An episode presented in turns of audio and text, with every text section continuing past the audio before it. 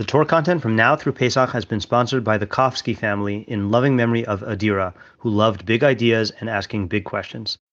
Hello, I'm Rabbi Matt Schneeweiss, and this is the Stoic Jew podcast where we explore the relationship between Judaism and Stoicism. Today's reading is from Epictetus Discourses, Book 2, and it's an excerpt from chapter 18. In the first place, do not allow yourself to be carried away by the intensity of your impression, but say, Impression, wait for me a little. Let me see what you are and what you represent. Let me test you. Then afterwards, do not allow it to draw you on by picturing what may come next, for if you do, it will lead you wherever it pleases. But rather, you should introduce some fair and noble impression to replace it, and banish this base and sordid one. Now, um, we've talked about this technique before. This is the technique of making use of impressions, which is talked about mostly by Epictetus.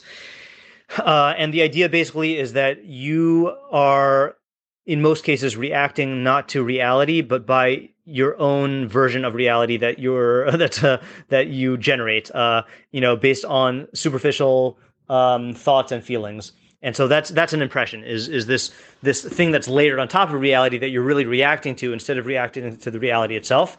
And the technique basically is you catch yourself um, being caught by an impression, you catch yourself being gotten by an impression, you ask it to step aside, and then you ask yourself how you can frame the reality in a way that is either more realistic or more conducive to to right action.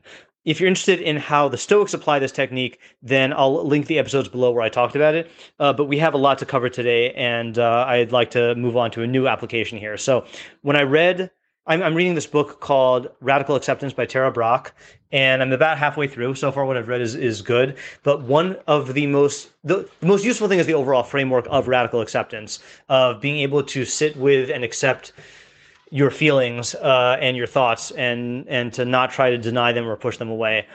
Uh, but the most useful technique for doing this that I've read so far in the book is what she calls the sacred pause. And when I read about the sacred pause, I associated to this technique from Epictetus. And I wanted to read her presentation of it and then uh, just contrast it a little bit with Epictetus and then contrast it with what Judaism does. Um, and usually I don't read super long excerpts like this, but I feel like she does a really good job of presenting it. And I kind of want to let her speak for her own uh, idea. Uh, and uh, this is from Radical Acceptance pages 49 through 53. And uh, as I read, then just think about what you've learned from Stoicism about Stoicism so far, and uh, and and note the the parallels here. In the 1950s, a few highly trained pilots in the U.S. Air Force were set a life or death task to fly at altitudes higher than ever before attempted. Going beyond the Earth's denser atmosphere, they found, much to their horror, that the ordinary laws of aerodynamics no longer existed. As Tom Wolfe describes in The Right Stuff, a plane could skid into a flat spin like a cereal bowl or on a waxed formica counter and then start tumbling, not spinning and diving, but tumbling end over end. The first pilots to face this challenge responded by frantically trying to stabilize their planes, applying correction after correction. The more furiously they manipulated, they manipulated the controls, the wilder the ride became. Screaming helplessly to the ground, What do I do next? they would plunge to their deaths. This tragic drama occurred several times until one of the pilots, Chuck Yeager, inadvertently struck upon a solution. When his plane started tumbling, Yeager was thrown violently around the cockpit and knocked out. Unconscious, he plummeted towards Earth. Seven miles later, the plane re entered the planet's denser atmosphere, where standard navigation strategies could be implemented. Yeager came to, studied the craft, and landed safely. He had discovered the only life saving response that was possible in this desperate situ- situation don't do anything. You take your hands off the controls. This solution, as Wolfe puts it, was, quote, the only choice you had. It countered all training and even basic survival instincts, but it worked, end quote. In our lives, we often find ourselves in situations we can't control, circumstances in which none of our strategies work. Helpless and distraught, we frantically try to manage what is happening. Our child takes a downward turn in academics, and we issue one threat after another to get him in line. Someone says something hurtful to us, and we strike back quickly or retreat. We make a mistake at work, and we scramble to cover it up or go out of our way to make up for it. We head into emotionally charged confrontations, nervously rehearsing and strategizing. The more we fear failure, the more frenetically our bodies and minds work. We fill our days with continual movement, mental planning and worrying, uh, habitual talking, fixing, scratching, adjusting, phoning, snacking, discarding, buying, looking in the mirror. What would it be like if, right in the midst of this busyness, we were to consciously take our hands off the controls? Chuck Yeager had to go unconscious to interrupt the compulsion to control. What if we were to intentionally stop our mental computations and our rushing around and, for a minute or two, simply pause and notice our inner experience? Learning to pause is the first step in the practice of radical acceptance. A pause is a suspension of activity, a time of temporary disengagement when we are no longer moving toward any goal. Unlike the frantic pilot, we stop asking, What do I do next?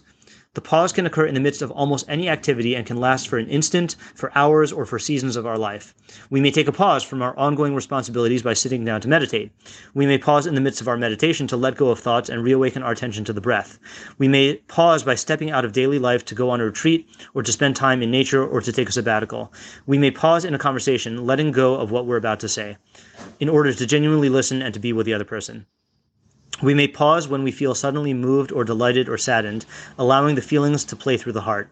In a pause, we simply discontinue whatever we are doing, thinking, talking, walking, writing, planning, worrying, eating, and become wholeheartedly present, attentive, and often physically still. You might try it now. Stop reading and sit there, doing no thing, and simply notice what you are experiencing.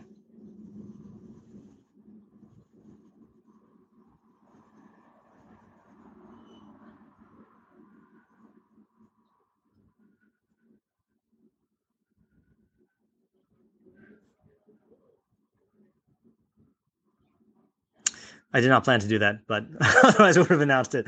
Okay, going on in the book. A pause is by nature time limited. We resume our activities, but we do so with increased presence and more ability to make choices.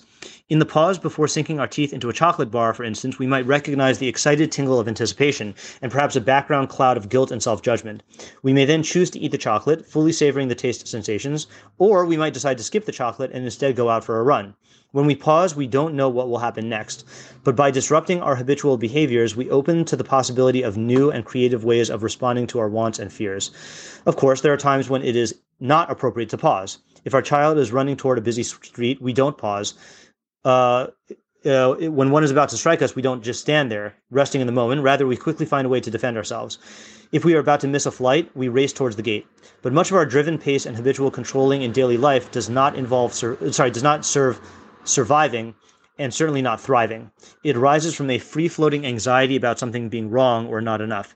Even when our fear arises in the face of actual failure, loss, or like the military pilot's death, our instinctive tensing and, survi- and striving are often ineffectual and unwise. Taking our hands off the controls and pausing is an opportunity to clearly see the wants and fears that are driving us.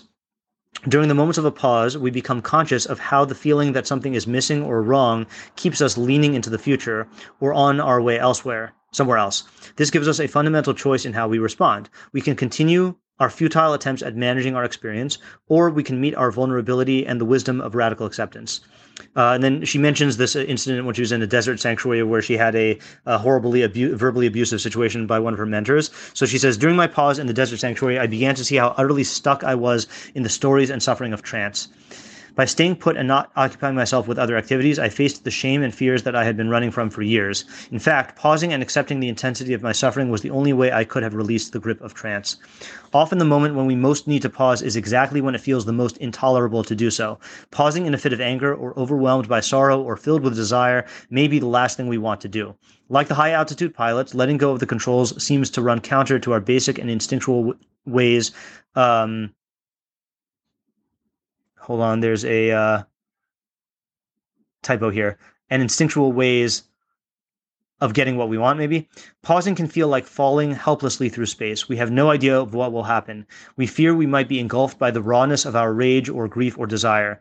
Yet, without opening to the actual experience of the moment, radical acceptance is not possible. Charlotte Joko Beck, Zen teacher and author, teaches that the quote unquote secret of spiritual life is the capacity to quote, return to that which we have spent a lifetime hiding from, to rest in the bodily experience of the present moment, even if it is a feeling of being humiliated, a feeling of abandonment, of unfairness.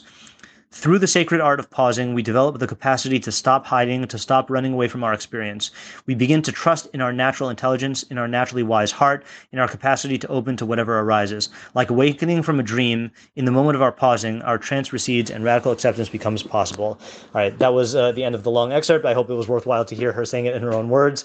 Um, so let's compare Epictetus's use of uh, the technique of uh, of making use of impressions, and then this technique of the of the the um, the sacred pause. So both of them involve stopping and taking note of the fact of your own experience. for Epictetus, it involves evaluating the way that you're framing something and asking yourself if it is realistic and good, and if there's another way to frame it. For Tara Brach, it involves um, uh, it involves um, uh, what do you call it? Hold on just a second. I'm getting a phone call, and I just want to. Uh, okay, hold on a second. Um, for Tara Brach, it involves um, what do you call it? Uh, pausing and just listening to your inner experience and thoughts, and uh, and then and and then going wherever they take you or or not or or then continuing on in what you were deciding but just the main emphasis is on on taking note of your inner experience and i think both are useful and both have their place but both of them rely on that same technique of just initiating the pause and pulling yourself out of the experience to to stop for a second. How does judaism use this? So in judaism i think or where is the place for this in judaism? So the first thing i thought of really was from her candy bar example which is she suggests doing the sacred pause before eating a candy bar and just thinking about the experience you're going to have and then making the decision whether to eat it or not eat it or not making the decision but allowing yourself to be open to whatever decision comes from your pause. So when when do we pause we pause before we make a bracha on food you know um, or a bracha on a mitzvah and i think that the two techniques can be combined meaning that how many of us make mindless brachos? You know, you just you pause, you make the bracha, and you don't think about what you're saying, and then you just eat. But if you pause, took note of your own experience and your own feelings, then from that place of genuine feeling and awareness of what's going on inside of you, made the bracha in which you recognize God as the cause of this food and the cause of your sustenance and the cause of everything, I think you would get more out of the bracha. You know, so too with tefillah. We talked about this in an earlier episode. The Hasidim Harishonim, the early pious ones, would pause literally for an hour, and then they would start davening. And I talked about my reasons about why I thought that they were doing that. Uh, and uh, and I did my experiment in which it actually worked and helped. So that's another instance of pausing. And then just in general, I mean, with halacha, halacha itself makes you pause before you do actions in order to consider what halacha demands. And I think that that even though halacha is guiding you towards specific ideas and specific character traits and specific uh, actions of justice, if you can afford the time to pause, take note of your own inner experience, and then um, and then what do you call it? And then from there engage the halacha. I think you would gain more from the halacha itself if only because you are stopping to become conscious first. You know, uh, it almost reminds me of the te- the you know the pasuk in Tehillim of Sur Me Rava Ase Tov. Of first you have to m- turn away from evil and then you can do good. Um, uh, uh, and in this case, uh, evil is too strong of a word, but turn away from mindlessness. Get it, and and, and uh, by by becoming mindful, and then you pursue the good of the mitzvah. Okay, so um, I'm sure there's much more to think about, and I'm still, you know, experimenting with this technique right now. Uh, but I just wanted to note the similarities uh, between Stoicism, uh, Judaism, and then this technique from Tara Brach about the sacred pause. Um, I had to move into another room because there's a loud leaf blower outside, and uh, my outro is on that. So I guess I'll try to say it from memory. Uh, that's it for today's episode. If you gain from what you've learned here today uh, and would like to support my production of even more Torah content, please consider contributing to my Patreon at www.rabbischneeweiss.com Wait, see, I don't even know the thing. Link is in the description. Um, www.patreon.com slash rabbischneeweiss. That's what it is. Um, and uh, thank you to my listeners for listening, and thank you to my supporters, my patrons. Is that is that the line for making my making it possible for me to make my Torah content available and accessible to everyone? You know what I want to say, uh, and that's the important thing. Uh, okay, until next time.